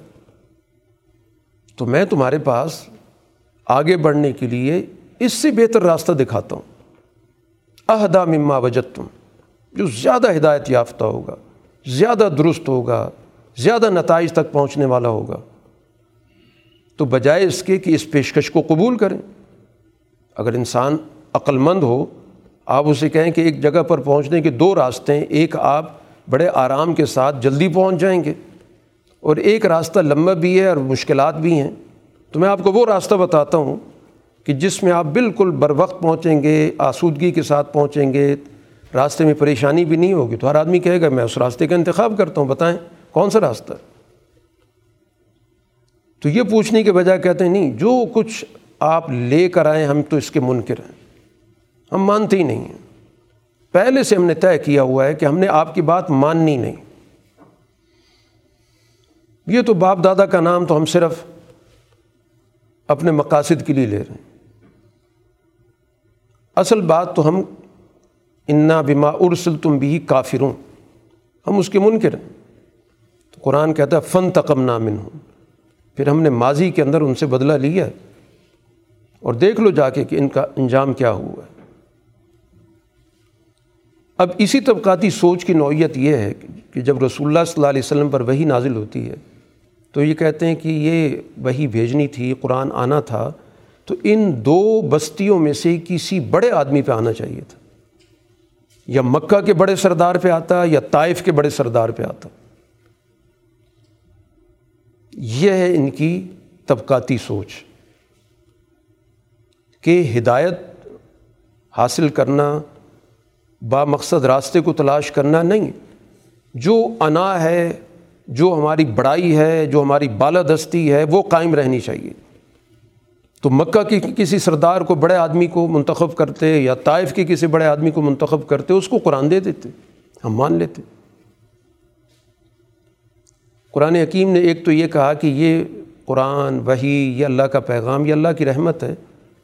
تو اللہ تعالیٰ اپنی رحمت ان کے حوالے کرے گا کہ یہ تقسیم کریں، کہ ان کے ذمے کر دے گا یہ فیصلہ کریں کہ وہی اس کو دے دو، کتاب اس کو بھیجو۔ اہم یکسمون رحمت ربک۔ ہم نے تو اس دنیا کے اندر وسائل ہم نے رکھے ہیں، جو ان کی مادی زندگی ہے، یہ وسائل بھی ہم نے پیدا کی یہ تو اوپر کی بات ہے نا، جو اللہ تعالیٰ کا اپنا نظام رحمت ہے، نظام ہدایت ہے، یہ اس کی تقسیم مانگ رہے ہیں، اس میں حصہ مانگ رہے ہیں۔ نہنو قسمنا بین و معیشتوں فی الحیات دنیا ہم نے اس دنیا کی زندگی کے اندر معیشت ان میں تقسیم کی ہے۔ اور ہم نے جو معیشت کا نظام رکھا تھا وہ یہ رکھا تھا کہ ہر فرد کو دوسرے فرد کے مقابلے میں ایک زائد صلاحیت دی۔ کسی کے اندر مینجمنٹ کی زیادہ صلاحیت ہے، کسی کے اندر محنت کرنے کی زیادہ صلاحیت ہے، کسی کے اندر پلاننگ کرنے کی زیادہ صلاحیت ہے۔ مختلف صلاحیت کے لوگ ہم نے پیدا کیے۔ مختلف صلاحیتوں میں ایک دوسرے سے فرق ہے۔ ایک صلاحیت میں اگر ایک دوسرے سے بڑا ہوا تو دوسرا، دوسری صلاحیت میں اس سے بڑا ہوا۔ اور رفانہ بعض و فوق بازن دراجات ہم نے ایک دوسرے پر دراجات کا فرق رکھا ہوا ہے۔ یہ کیوں رکھا؟ ریت تخذہ بعض و بعضن سخریہ تاکہ ایک دوسرے سے کام لے سکیں۔ کہ اگر ایک کے پاس ایک مہارت ہے وہ اپنی مہارت دوسرے کو دے، دوسری کی مہارت سے خود فائدہ اٹھائے۔ معاشری کا تانا بانا اللہ نے بنا ہی ایسا ہے کہ ہم آپس میں ایک دوسرے کے ساتھ، باہمی تعاون کے ساتھ معاشرہ چلا سکتے ہیں۔ عقل کل کوئی بھی نہیں بنایا۔ اس لیے جو اپنے آپ کو عقل کل سمجھتے ہیں کہ ہمارے پاس تو وسائل ہیں، ہم جو چاہے کریں۔ تو اگر آج معاشرے کے اندر ذہنی اور جسمانی محنت کرنے والا طبقہ ان سے کاٹ دیا جائے۔ تو یہ اپنے وسائل کو کھائیں، ان وسائل کو پہنیں، ان وسائل کو اوڑھیں۔ کچھ بھی نہیں کر سکتے۔ ان کے وسائل اس وقت کام آتے ہیں جب اس میں محنت شامل ہوتی ہے۔ جب اس کے اندر انتظامی صلاحیت شامل ہوتی ہے۔ جب اس میں منصوبہ بندی شامل ہوتی ہے۔ جب اس میں اجتماعی طور پر مشاورت شامل ہوتی ہے، تو بہت ساری چیزیں مل کے نتیجہ دیتی ہیں۔ تو ہم نے تو نظام دنیا کے اندر یہ بنایا۔ ہم نے یہاں بھی ایک تقسیم کر دی، جس کو تقسیم کار کہتے ہیں، تقسیم صلاحیت کہتے ہیں، صلاحیتیں بانٹ دیں، مختلف صلاحیتیں مختلف لوگوں کو دے دیں، تاکہ آپس میں صلاحیتوں کا تبادلہ کر کے ایک دوسرے کو فائدہ پہنچائیں۔ اور یہ چاہتے ہیں کہ ہم اوپر کا نظام جو ہے ان کے مشورے سے چلائیں۔ تو یہ گویا کہ ان کی طبقاتی سوچ گویا کسی ایک دائرے تک بھی محدود نہیں رہی۔ یہ گویا اب وہی کو بھی طبقاتی بنانا چاہتے ہیں۔ اور پھر قرآن حکیم نے ایک اور بات سمجھائی کہ اللہ تعالیٰ تمام جو بھی دنیا کے اندر لوگ موجود ہیں، تمام کو مواقع دیتا ہے۔ اب ایمان لانے والوں کے لیے تو اللہ نے آخرت کا وعدہ کر رکھا ہے سچا وعدہ ہے۔ اب اس اصول کے تحت بظاہر ہونا یہ چاہیے تھا کہ ایمان والوں کے لیے آخرت کے جتنے فائدے ہیں وہ طے کر دیے جاتے کہ آخرت ساری کی ساری آخرت ایمان والوں کی ہے اور اس دنیا کے جتنے وسائل ہیں جو ایمان آخرت پہ نہیں رکھتے ان کو دے دو۔ کیونکہ وہ بھی تو اللہ کی مخلوق ہے۔ اگر ویسے سوچا جائے کہ جب آخرت میں اللہ نے ایمان والوں کو سب کچھ دینا ہے، تو اب یہ جو دوسرے لوگ ہیں، ان کو دنیا دے دے۔ یعنی جتنی بھی ان کی زندگی ہے، اس میں بھرپور طریقے سے فائدہ اٹھا۔ قرآن کہتا کہ ایسا اگر کر دیا جاتا، تو اصل میں اہل ایمان بہت بڑی آزمائش میں پڑ جاتے۔ کیونکہ انسان فوری فائدوں کو دیکھتا ہے۔ تو اس وجہ سے ہم نے دنیا کا نظام مخلوط رکھا ہے کہ اس سے اہل ایمان بھی فائدہ اٹھائیں اور اس سے جو منکر ہیں وہ بھی فائدہ اٹھائیں۔ اس لیے ہم نے دنیا کے اندر اس طرح کا فیصلہ نہیں کیا، ورنہ ہونا یہ چاہیے تھا کہ اللہ تعالیٰ ان کے گھروں کے چھت چاندی کے بناتا، ان کی سیڑھیاں چاندی کی ہوتی ہیں ان کے گھروں کے دروازے، ان کے تخت جن پہ یہ تکیہ لگا کے بیٹھتے ہیں، یہ سب سونے چاندی کے ہوتے لیکن اللہ نے ایسا نہیں کیا۔ صرف اس لیے کہ ایمان والوں کو اس بڑی آزمائش سے بچایا جائے۔ اس لیے اس دنیا کے اندر بھی ان وسائل میں ان کا حصہ رکھا گیا۔ محروم نہیں کیا گیا۔ دنیا کے وسائل سے انہوں نے بھی فائدہ اٹھانا ہے۔ ہاں آخرت والآخرت و عند ربی کا للمتقین۔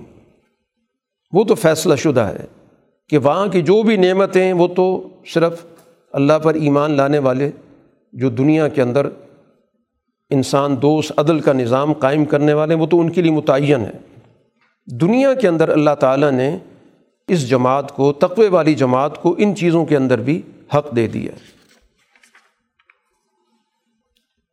آپ سے کہا جا رہا ہے فستم سکھ بل او ہی جو آپ پہ وہی آ رہی ہے، اس پہ آپ مضبوطی سے جمے رہیں۔ آپ بالکل سیدھے راستے پر ہیں۔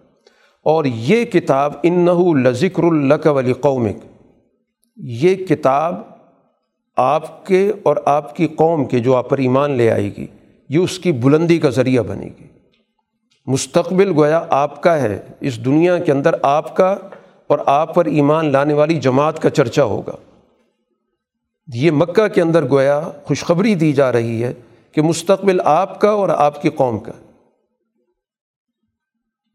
اس وقت بظاہر حالات کمزور ہیں، دباؤ ہے، لیکن مستقبل آپ کے لیے طے کر دیا گیا۔ اب ان کی سوچ بالکل وہی سوچ ہے جو فرونی سوچ تھی۔ فرعون کی گفتگو یہاں پر نقل کی گئی کہ اپنی قوم سے کہنے لگا کہ اے قوم، دیکھو میرے پاس مصر کی حکومت ہے اور یہ نہریں میرے پاؤں کے نیچے سے بہہ رہی ہیں۔ یہ میرا تخت ہے، میں تخت نشین ہوں، یہ سارا سلسلہ میرا میری نگرانی میں چل رہا ہے۔ افلاط سرون دیکھتے نہیں ہوں کہ کتنا کر رو فر ہے۔ میں بہتر ہوں یا یہ شخص جس کی کوئی وقت ہی نہیں ہے، موسیٰ علیہ السلام کی طرف اشارہ کر کے۔ اس کے پاس تو کچھ بھی نہیں ہے۔ اور یہ تو بات بھی واضح نہیں کر سکتا۔ اس کو گفتگو کے اندر بھی دقت ہوتی ہے۔ تو اگر یہ میرے مقابلے پر آنا چاہتا ہے تو اس کے پاس سونے کے کنگن ہونے چاہیے تھے۔ یا اس کے پاس فرشتوں کی ایک جماعت کھڑی ہوتی قرآن کہتا ہے فس تخف قوم فاتا فرعون نے اپنی قوم کی عقل مار دی۔ فرعونی نظام ہمیشہ معاشرے کی سوچ معاف کر دیتا۔ ہے لوگوں کے اندر سوچنے کا عمل ختم ہو جاتا۔ ہے پھر وہاں پر ذرائع ابلاغ بھی وہی کچھ کہہ رہے ہوتے ہیں جو فرعونی نظام چاہتا ہے۔ عقل معاف اور اس وجہ سے اس کی پیروی شروع ہو جاتی ہے۔ وہاں کا نظام تعلیم بھی اسی وقت کے چلنے والے نظام کے لیے افراد کار تیار کر رہا ہوتا ہے۔ تو وہاں کے دانشور ہوں، وہاں کے تعلیم یافتہ ہوں، وہاں کے مذہبی لوگ ہوں، وہاں کے ذرائع ابلاغ ہوں، سارا کا سارا نظام عقل معاف ہو گئی اس کی۔ گویا سسٹم کے اثرات کے تحت عقل و شعور ختم ہو جاتا ہے۔ تو یہاں پر قرآن یہی کہہ رہا ہے کہ اس کی قوم نے اس کی اطاعت کیوں کی؟ کس وجہ سے کی؟ فستخف قوم ہو اس نے اپنی قوم کی عقل کو ہلکا کر دیا کہ بس میں جو سوچتا ہوں یہ سوچ ہوتی ہے۔ اس لیے آج جو بات ذرائع ابلاغ کہیں تو دلیل بن جاتی جی خبر آئی ہے۔ سی این این نے کہا ہے، بی بی سی نے کہا ہے، اخبارات کہتے ہیں، فلاں بڑا اخبار کہتا ہے، فلاں بڑا صحافی کہتا ہے، فلاں بڑا اینکر کہتا ہے۔ دلیل صرف یہ ہوتی ہے۔ دانائی نہیں ہوتی، دلیل نہیں ہوتی، شواہد نہیں ہوتے۔ عقل معاف ہو جاتی ہیں۔ کیونکہ بڑے آدمی نے کہہ دیا، بڑے ادارے نے کہہ دیا، بڑے ملک نے کہہ دیا۔ عالمی ادارے نے کہہ دیا، اقوام متحدہ نے کہہ دیا، عالمی ادارہ صحت نے کہہ دی۔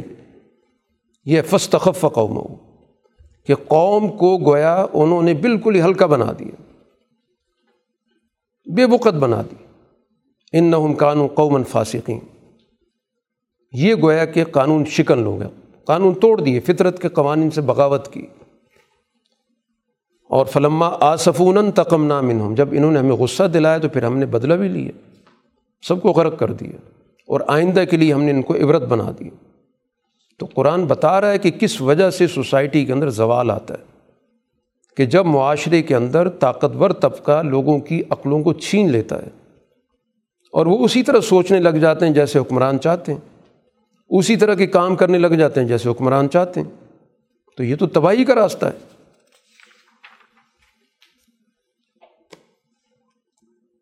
اس صورح کے اندر اس بات کو بھی واضح کیا جا رہا ہے کہ یہ لوگ اس وقت رسول اللہ صلی اللہ علیہ وسلم کے بارے میں جو بھی فیصلہ کر رہے ہیں، ام ابرم امراً فنا مبرمون۔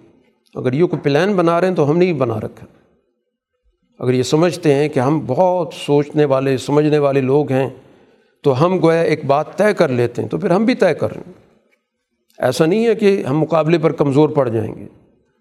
تو رسول اللہ صلی اللہ علیہ وسلم کو اور آپ کی جماعت کو گویا یہ کہا جا رہا ہے کہ ان کے منصوبوں، ان کی باتوں، ان کے طریقۂ کار سے کسی طور پر بھی متاثر ہونے کی ضرورت نہیں ہے۔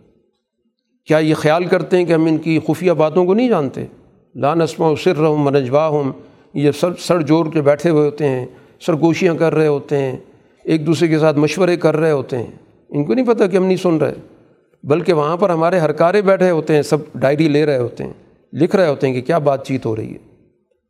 تو اس لیے یہ کیا سمجھتے ہیں اپنے آپ کو؟ کہ یہ کوئی جماعت بے یار و مددگار ہے۔ اس جماعت کے پیچھے اللہ کی مدد تو اس لیے اللہ نے اپنے پورے نظام کو ان کے تعاون کے لیے متعین کر دیا۔ سورہ کے اختتام پر رسول اللہ صلی اللہ علیہ وسلم سے کہا جا رہا ہے وکیل ہی یا رب بھی انہا اللہ قوم اللہ یومنون کہ رسول اللہ صلی اللہ علیہ وسلم رب سے یہ کہہ رہے ہیں کہ اے رب، یہ قوم تو ایمان نہیں لانے والی۔ آپ کے اس کہنے کی قسم، قرآن اللہ کی قسم کھا رہا ہے رسول اللہ صلی اللہ علیہ وسلم کی اس جملے کی۔ کہ آپ نے یہ جو بات کی ہے کہ اے میرے رب، یہ قوم ایمان نہیں لانے والی، آپ کی اس جملے کو ہم بطور گواہ کے یہاں پہ ذکر کرتے ہیں۔ یہ ہمارے علم میں آ چکا ہے، ہمارے نوٹس میں آ چکا ہے۔ بہرحال آپ کچھ دیر کے لیے، کچھ وقت کے لیے فصفہ ان یہ نہیں کہ ہم نے آپ کی بات سنی نہیں، آپ کی بات پہ توجہ نہیں دی۔ ہم نے سن لیا ہے، ہم اب کی اس بات کو گواہ بنا رہے ہیں۔ فصفہ عنہم وق السلام ایک وقت کے لیے آپ ان سے منہ موڑ لیں۔ فصوف عالمون ان کو پتہ چل جائے گا۔ تو بہرحال سورہ کے اندر بنیادی طور پر ان رویوں کو جو طبقاتی بنیادوں پر سوسائٹی میں پیدا ہوتے ہیں، ان رویوں کو زیر بحث لا کر قرآن کے پیغام کو واضح کیا گیا۔ سورہ دخان کا آغاز اسی انداز سے ہوا، حامیم والکتاب المبین۔ انا انزلنا فی لطم مبارکت انا کنہ منظرین فیحا یفرق کلو امر حکیم اس میں بھی کتاب مبین کو بطور دلیل کے پیش کیا گیا۔ اور اللہ نے اس کو ایک بابرکت کتاب، بابرکت رات میں نازل کیا انا کنہ منظرین پیغام اس کتاب کا کیا ہے؟ اس صورہ کے اندر یہ پیغام دیا جا رہا ہے کہ یہ کتاب اس سوسائٹی کے اس بالادست طبقے کو مکمل طور پر تنبی کر رہی ہے، ان کو وارننگ دے رہی ہے، خبردار کر رہی ہے کہ جس طرز عمل پر وہ چل رہے ہیں، اس طرز عمل کا نتیجہ ان کے حق میں بہت برا نکلے گا۔ سب سے پہلے تو براہ راست قرآن نے رسول اللہ صلی اللہ علیہ وسلم کے دور کے لوگوں کا ذکر کیا کہ فرتقب یوم تسماؤ بدخان مبین، اس وقت کا انتظار کریں جب پوری فضا میں دھواں پھیل جائے گا۔ یکشنا سب لوگ اس کے اندر آ جائیں گے۔ یہ مکہ کے ماحول کی بات ہو رہی ہے کہ مکہ کے لوگوں کو کہا جا رہا ہے کہ ایک وقت آنے والا ہے کہ اس سوسائٹی کے اندر، اس معاشرے کے اندر تمہارے غلط طرز عمل کے نتیجے میں قحط پیدا ہوگا۔ اور جب سوسائٹی میں قحط پیدا ہوتا ہے تو پھر کیفیت یہی ہوتی ہے۔ ایک تو ظاہر خشک سالی ہوتی ہے، تو خشک سالی میں گرد اڑتی ہے۔ پھر جب لوگ قحط زدہ ہو جاتے ہیں، ان کی ضروریات پوری نہیں ہوتی، بھوک کی حالت ہوتی ہے، تو پھر نظروں کے سامنے بھی دھندلاہٹ ہوتی ہے۔ لگتا ہے جیسے دھواں ہے۔ تو قرآن نے کہا، اس دن کا انتظار کرو۔ تو چنانچہ مکہ میں قحط پیدا ہوا اور وسائل ان کے بند ہو گئے، کچھ نہیں آ رہا تھا۔ تو یہاں تک کہ ابو سفیان کو رسول اللہ صلی اللہ علیہ وسلم سے جا کے کہنا پڑا کہ یہ آپ کے رشتہ دار ہی ہیں، آپ کے خاندان کے لوگ ہیں، مشکل میں پڑ گئے۔ آپ مہربانی کریں، اللہ سے دعا کریں، ان کے حالات بہتر ہو جائیں، قید سالی ختم ہو جائے، بارش ہو جائے۔ رب نقشف ان العذاب انا مومنون۔ ہم ایمان لے آئیں گے۔ قرآن نے اس وقت ہی کہہ دیا، انا الحم الذکر کہاں ان کو نصیحت ملتی ہے۔ ان کے پاس تو اس سے ایک بڑی چیز آ چکی ہے، رسول ان کے پاس آ چکے ہیں، جو بات ان کو واضح کر رہے ہیں۔ ان نے ایک واضح بات نہیں مانی۔ منہ موڑ کر چل پڑے کہ معلم مجنون، کہ یہ تو سکھایا ہوا کوئی پاگل آدمی نوز باللہ۔ ان کا تو طرز عمل یہ ہے، بہرحال آپ نے دعا کی ہے تو ہم کچھ وقت کے لیے اس چیز کو ٹال دیتے ہیں۔ ان نقم عائدون، یہ دوبارہ وہی طرز عمل رکھیں گے۔ انہوں نے اپنے اندر کوئی تبدیلی نہیں لانی اور پھر اس کے بعد ہم ایک بڑے دن ان کو پکڑیں گے۔ انا منتقمون۔ پھر تو ان کے پاس کوئی واپسی کا راستہ نہیں ہوگا۔ اور پھر یہ بدر کے اندر جس طرح ان کو پکڑا گیا، ساری طاقت ان کی توڑ دی گئی۔ فتح مکہ کے اندر ان کا سارا نظام تاہو بالا کر دیا گیا۔ تو ایک تو اس دنیا کے اندر خود رسول اللہ صلی اللہ علیہ وسلم کی حیات میں یہ مقافات عمل ہو چکا ہے۔ اور پھر قرآن کہتا ہے یہ تاریخ کا تسلسل ہے۔ ان برے لوگوں کا بھی ایک تسلسل موجود ہے۔ ان ظالموں کا بھی تسلسل موجود ہے۔ فرعون کا انجام دیکھ لو۔ ان کے پاس رسول آئے اور سیدھی سی ایک بات کی تھی کہ یہ اللہ کے بندے میرے حوالے کرو۔ اس سے یہ نہیں کہا تھا کہ اپنا اقتدار میرے حوالے کرو۔ ان ادو الیہ عباد اللہ، جن کو تم نے غلام بنا رکھا ہے، یہ میرے حوالے کرو۔ میں ان کو یہاں سے لے جاؤں، ان کو آزادی دلواؤں۔ وہ اللہ تعالیٰ اللہ اللہ کے مقابلے پر مت آؤ۔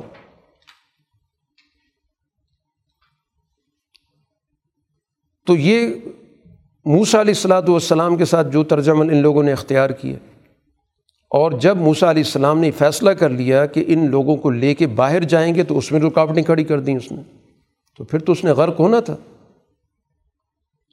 اب یہاں پر قرآن حکیم یہ بتاتا ہے کہ بنی اسرائیل کو اللہ تعالیٰ نے کس چیز سے نجات دی؟ قرآن نے اس کو تعبیر کیا، العذاب المحین۔ غلامی سب سے بدترین عذاب ہوتا ہے، سب سے ذلت ناک عذاب ہوتا ہے۔ کہ جن لوگوں کو وہاں پر موجود وسائل تھے، لیکن ان وسائل سے فائدہ اٹھانے کا کوئی حق نہیں تھا۔ ان سے کام لیا جاتا تھا۔ باغات میں ان سے کام لیا جا رہا ہے، چشموں میں ان سے کام لیا جا رہا ہے، کھیتوں میں ان سے کام لیا جا رہا ہے، دربار کے چھوٹے چھوٹے کام ان سے لیے جا رہے ہیں۔ لیکن ان وسائل سے ان کا کوئی تعلق نہیں تھا۔ خالص غلامی کی زندگی بسر کر رہے تھے۔ تو قرآن اس کا پورا منظر کھینچتا ہے کہ ہم نے اس غلامی سے، اس ذلت کی سزا سے، عذاب سے ان کو نجات دی۔ اور کس طرح دی کہ دیکھ کہ کتنے باغات تھے۔ جنات باغات تھے اور اسی طرح یہاں پر نہریں تھیں، اسی طرح یہاں پر کھیتیاں تھیں۔ ان کا بڑا معزز مقام بنا ہوا تھا، بڑا پروٹوکول تھا۔ ان سب چیزوں سے ہم نے ان کو نکالا۔ ان کی عزت جو ان نے بنا رکھی تھی خود ساختہ قسم کی، ان کی نہ صرف عزت ختم ہو گئی بلکہ ان کی جان ہی لے لی گئی۔ تو اس طرح ہم نے بنی اسرائیل کو اس غلامی سے نجات دی اور پھر اس کے بعد اللہ تعالیٰ نے ان کو اس دنیا کے اندر ایک طویل عرصے تک سب سے پسندیدہ قوم کا درجہ دیے رکھا۔ اب ان سے یہ پوچھیں کہ یہ لوگ بہتر ہیں یا ان سے پہلے جو بڑی بڑی قومی گزر چکی ہیں؟ جن کے پاس طاقت بھی تھی، جن کا بڑا تمدن بھی تھا۔ ہم نے ان کو تباہ کر دیا مجرم ہونے کی وجہ سے۔ تو یہ کیسے بچ سکتے ہیں؟ اب ان کے اندر جو شخص اپنے آپ کو بہت بڑا سمجھتا ہے کہ میں تو بڑا معزز آدمی ہوں، بڑا سردار ہوں، قرآن نے اس کے انجام کا بھی ذکر کیا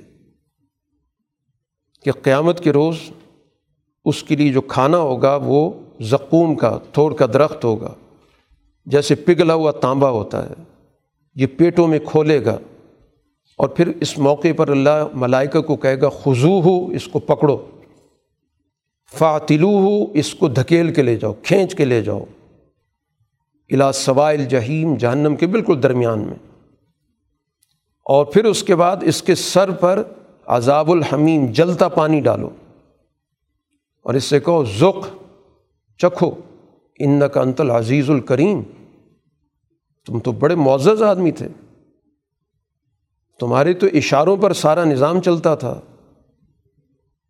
تمام کمزور تمہارے سامنے کھڑے ہوتے تھے۔ تم کسی کی جان لے رہے ہوتے تھے، کسی کی عزت سے کھیل رہے ہوتے تھے۔ تو ان کا انتل عزیز الکریم، تم تو بڑے معزز آدمی تھے، اب چکھو اس کو۔ یہی وہ چیزیں تھیں جن کے تم انکار کیا کرتے تھے۔ رسول اللہ صلی اللہ علیہ وسلم سے کہا جا رہا ہے کہ فنما یسر نہ ہو بلسانی کا لعلہم یتذکرون ہم نے اس قرآن کو آپ کی زبان کے ذریعے ان کے لیے آسان کر دیا آپ کی زبان سے جب ان تک بات پہنچتی ہے، تو گویا ان کی اپنی زبان میں ہوتی ہے۔ آپ ان کے محاورے میں بات کر رہے ہوتے ہیں، تو ان کو اچھی طرح بات سمجھ میں آ رہی ہوتی۔ ہے باقی آپ انتظار کریں، ان پر بات پوری ہو چکی ہے، حجت پوری ہو چکی ہے۔ آپ بھی ان کے انجام کا انتظار کریں، یہ بھی انتظار میں بیٹھے ہیں۔ یہ یہی کہہ رہے ہیں کہ وقتی بات ہے، کچھ عرصہ ہوگا، یہ ماضی کی بات بن جائے گی۔ تو یہ بھی انتظار میں، آپ بھی انتظار کریں۔ پتہ چل جائے گا کہ کامیابی کس کے ہاتھ آتی ہے، ناکامی کس کے پاس جاتی ہے۔ صورت الجاسیہ۔ آغاز ہے حامیم تنظیر الکتاب من اللہ العزیز الحکیم۔ ان نفس سماوات والارض لآیات للمؤمنین۔ مکی صورت ہے۔ اس صورح کے اندر اللہ تعالیٰ نے اپنے نظام کا تعارف کرایا کہ نظام کائنات کس طرح مرتب، منظم اس دنیا کے اندر موجود ہے، شب و روز کا نظام۔ اسی طرح اس دنیا کے اندر اللہ تعالیٰ کی طرف سے جو وسائل رزق پیدا کیے گئے، یہ ساری چیزیں اللہ نے تمہارے سامنے رکھی ہیں۔ ان کو اللہ تعالیٰ بطور نشانی کے پیش کر رہا ہے۔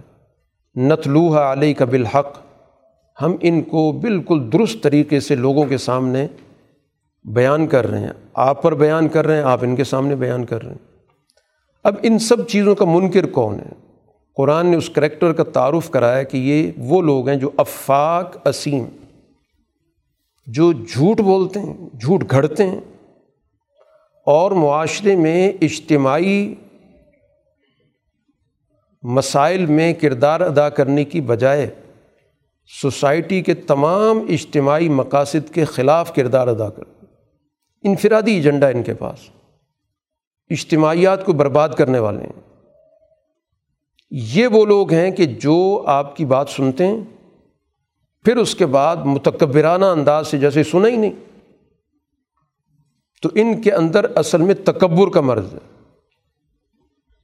سما یسر مستقبرن کا علم یسما پھر یوں لگتا ہے جیسے سنا ہی نہیں ہے۔ سنی انسنی کر دی۔ ہمارے ذہنوں میں، ہمارے دلوں میں اس بات کی کوئی وقت ہی نہیں۔ تو فبشر و بعضاب علیم۔ اس کردار کے لوگوں کو آپ بتا دیں کہ ان کی سزا کا وقت آ رہا ہے۔ ان کے سامنے ان کو جب اللہ کی آیات بتائی جاتی ہیں، تو پھر اس کا مذاق اڑاتے ہیں۔ کوئی جا کے بتائے کہ یہ حکم آیا ہے، یہ پڑھا جاتا ہے تو متکبر ہو کے سنا ہی نہیں۔ جبکہ ان کو بتاتا ہے کہ یہ حکم ہے، مذاق اڑانا شروع کر دیتے ہیں۔ تو اللہ کلم عذاب و مہین، ذلت کا عذاب اس دنیا کے اندر ان پر آئے گا۔ اور مم ورائی جہنم، پیچھے جہنم بھی موجود ہے۔ تو اس دنیا سے ان کا عذاب شروع ہوگا اور اس کا تسلسل چلتا جائے گا آخرت تک۔ رسول اللہ صلی اللہ علیہ وسلم اور اہل ایمان سے کہا جا رہا ہے کہ اس وقت جس ماحول میں آپ ہیں یغ فرو للزین اللہ ارجون ایام اللہ۔ اس وقت ان سے درگزر کریں جو تاریخ سے کوئی سبق نہیں لینا چاہتے۔ ان سے ہم اکٹھا ہی بدلہ لیں گے۔ اس وقت ان کا طرز عمل یقیناً اس قابل ہے کہ ان کو سزا ملنی چاہیے۔ لیکن اللہ کا ایک اپنا قانون ہے، ایک موقع دیتا ہے تاکہ بات مکمل ہو جائے، حجت پوری ہو جائے۔ اس وقت تک آپ ان سے درگزر، ان سے کوئی واسطہ نہ رکھیں۔ اور ایک اصولی بات ذہن نشین کر، کرا دیں، خود بھی رکھیں کہ من عامل صالحن فلی نفسی جو اچھا کردار ادا کر رہے ہیں وہ اپنے لیے فائدہ پائیں گے، جو برا کر رہے ہیں تو انجام بھی انہیں کے خلاف ہوگا۔ اللہ تعالیٰ نے اس سے پہلے بنی اسرائیل کو بھی کتاب دی تھی، حکومت بھی دی تھی، نبوت بھی دی تھی، وسائل بھی دیے تھے۔ اسی طرح اللہ تعالیٰ اس ایمان والی جماعت کو بھی سب کچھ دے گا۔ اب آپ کو اللہ تعالیٰ نے باقاعدہ ایک شاہراہ عمل دے دی سما جالنا کالا شریعت من الامر۔ آپ کو ایک راستہ دے دیا گیا۔ اب آپ اس راستے کی پیروی کریں۔ دو راستے اب علیحدہ ہو چکے ہیں۔ مکہ مکرمہ میں گویا لوگوں کے سامنے آ چکا کہ یہ دو علیحدہ علیحدہ راستے ہیں، دو علیحدہ علیحدہ نظریات ہیں، دو علیحدہ علیحدہ افکار ہیں۔ آپ اپنی اس فکر پہ چلیں۔ ان کی کسی درجے میں کسی خواہش کو شامل نہ ہونے دیں۔ یہ چاہیں گے کسی جگہ پر ان کی کسی خواہش کو شامل کر کر ان کی توقعات پوری کر دی جائیں ان کے ساتھ کسی قسم کا سمجھوتا نہیں ہو سکتا۔ یہ دو چیزیں مل نہیں سکتی، خلط ملت نہیں ہو سکتی۔ حق اور باطل کے درمیان بالکل واضح فرق موجود۔ وجہ ان کی کیا ہے کہ افرائی تمن تخذ الہ ہوا، یہ خواہش پرست لوگ ہیں۔ یہ حوث پرست لوگ ہیں۔ یہ ہرس پرست لوگ ہیں۔ یہ وسائل پہ زیادہ سے زیادہ قبضہ کرنے کی ان کے اندر حوث موجود ہے۔ یہ لوگوں کے ہاتھ سے جو چیز ان کے ہاتھ میں موجود ہے، وہ بھی چھیننا چاہتے ہیں۔ کیونکہ ہرس حوث اسی طرح کی چیز ہوتی ہے۔ رسول اللہ صلی اللہ علیہ وسلم نے فرمایا کہ ابن آدم کے پاس دو وادیاں سونے کی بھری ہوئی ہوں۔ وہ کہے گا، ایک وادی اور ہونی چاہیے۔ تو یہ حوث ان کے اندر موجود ہے۔ اس حوث کو ان نے خدا بنایا ہوا ہے۔ تو اس لیے اب وہ اس حوث کے خدا کے پیچھے کسی کی جان بھی لیتے ہیں، کسی کے مال پہ بھی قبضہ کرتے ہیں، کسی کی عزت سے بھی کھیلتے ہیں۔ ہر چیز ان کے لیے روا ہے، کیونکہ ان کا بڑا خدا ان کی حوث، ان کی خواہشات ہیں۔ اور ظاہری علم رکھنے کے باوجود بھٹکے ہیں۔ بظاہر دیکھا جائے تو سمجھدار سمجھے جاتے ہیں۔ ابو جہل ابو حکم کہلاتا ہے کہ فیصلے کرنے والا ہے، سوجھ بوجھ رکھتا ہے، لیکن اس کے باوجود بھٹک گیا، ابو جہل بن گیا۔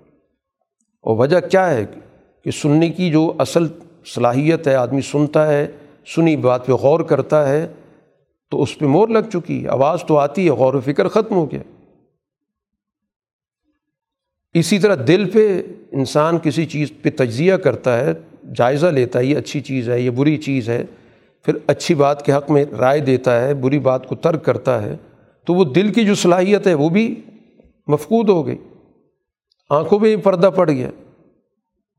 تو اب اس کے بعد کس نے ہدایت دینی؟ کہاں سے ہدایت ان کو مل سکتی ہے؟ قرآن حکیم کے سورہ کے اختتام پر اس چیز کو واضح کیا جا رہا ہے کہ اللہ تعالیٰ کا جو نظام ہے وہ قابل تعریف اس دنیا کے اندر بھی اللہ کی حمد و ثناء ہے، ہر چیز اللہ کی حمد بیان کر رہی اور اس کی حکومت رب السماوات و رب العرض رب العالمین، تمام چیزوں پر اس کی حکومت ہے، تمام چیزوں کا نظام اس کے ہاتھ میں ہے۔ ولہ الکبریا برتری بھی اسی کی ہے۔ کسی اور کی برتری نہیں چل سکتی۔ جو معاشرے کے اندر اپنے آپ کو بڑا سمجھتے ہیں۔ تو کبریائی صرف اللہ کی ہے۔ آسمان میں بھی اور زمین میں بھی۔ اور وہی غالب اور حکمت والا۔ ہے تو کبریائی، بڑائی، یہ خالص اللہ کی ہے۔ اور حدیث میں رسول اللہ صلی اللہ علیہ وسلم نے اللہ کے حوالے سے حدیث قدسی بیان کی کہ یہ کبریائی، یہ ایک قسم کی میری چادر ہے، ردائی، جو آدمی چادر اوڑھتا ہے۔ اور عظمت میرا اظہار ہے، وہ حصہ جس سے انسان اپنے جسم کے نچلے حصے کو چھپاتا ہے۔ یعنی پورا لباس ہے، کبریائی اور عظمت میرا پورا لباس ہے۔ اب کوئی کبریائی کا دعویٰ کرے گا، بڑائی کا دعویٰ کرے گا تو گویا میرا لباس چھیننا چاہتا ہے۔ اور ظاہر جو پھر مجھ سے لباس چھینے گا تو پھر میرے انتقام کا سامنا بھی کرے گا۔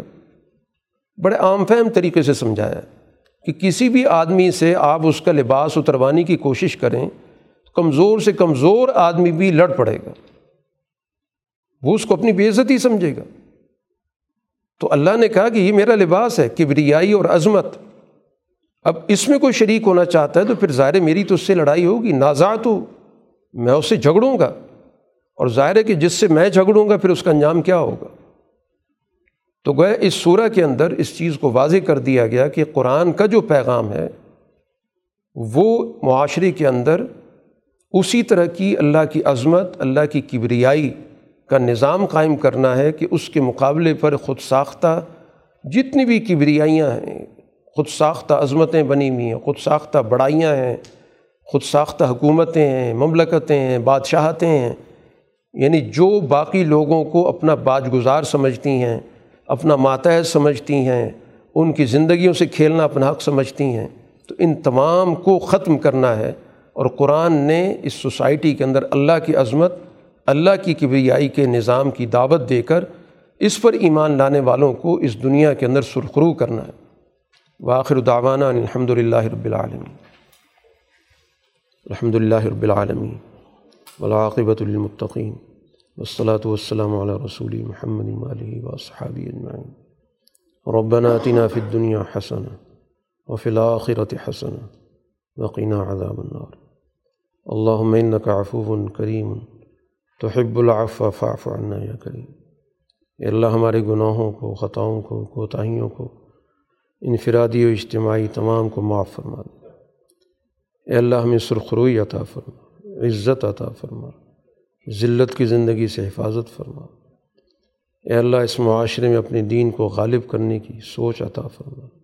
اس سوچ پر قائم رہنے کی توفیق عطا فرما۔ اس کے تقاضے پورے کرنے کی ہمت نصیب فرما۔ اے اللہ، ہماری پریشانیوں کا اضالہ فرما، جائز حاجات کو پورا فرما۔ جو بھی ہمارے مسائل ہیں ان کو حل فرما، ہماری دعاؤں کو قبول فرما۔ اس مہینے کی خیر و برکت عطا فرما۔ آخری اشرے میں تیرا وعدہ ہے آگ سے آزادی کا۔ اے اللہ، ہم سب کو، ہم سب سے جڑے ہوئے لوگوں کو، سب کی گردنوں کو آگ سے آزاد فرما دے۔ سب کو جنت عطا فرما دے۔ صلی اللہ تعالیٰ خیر خلقی محمد والی و صحابی اجمعین۔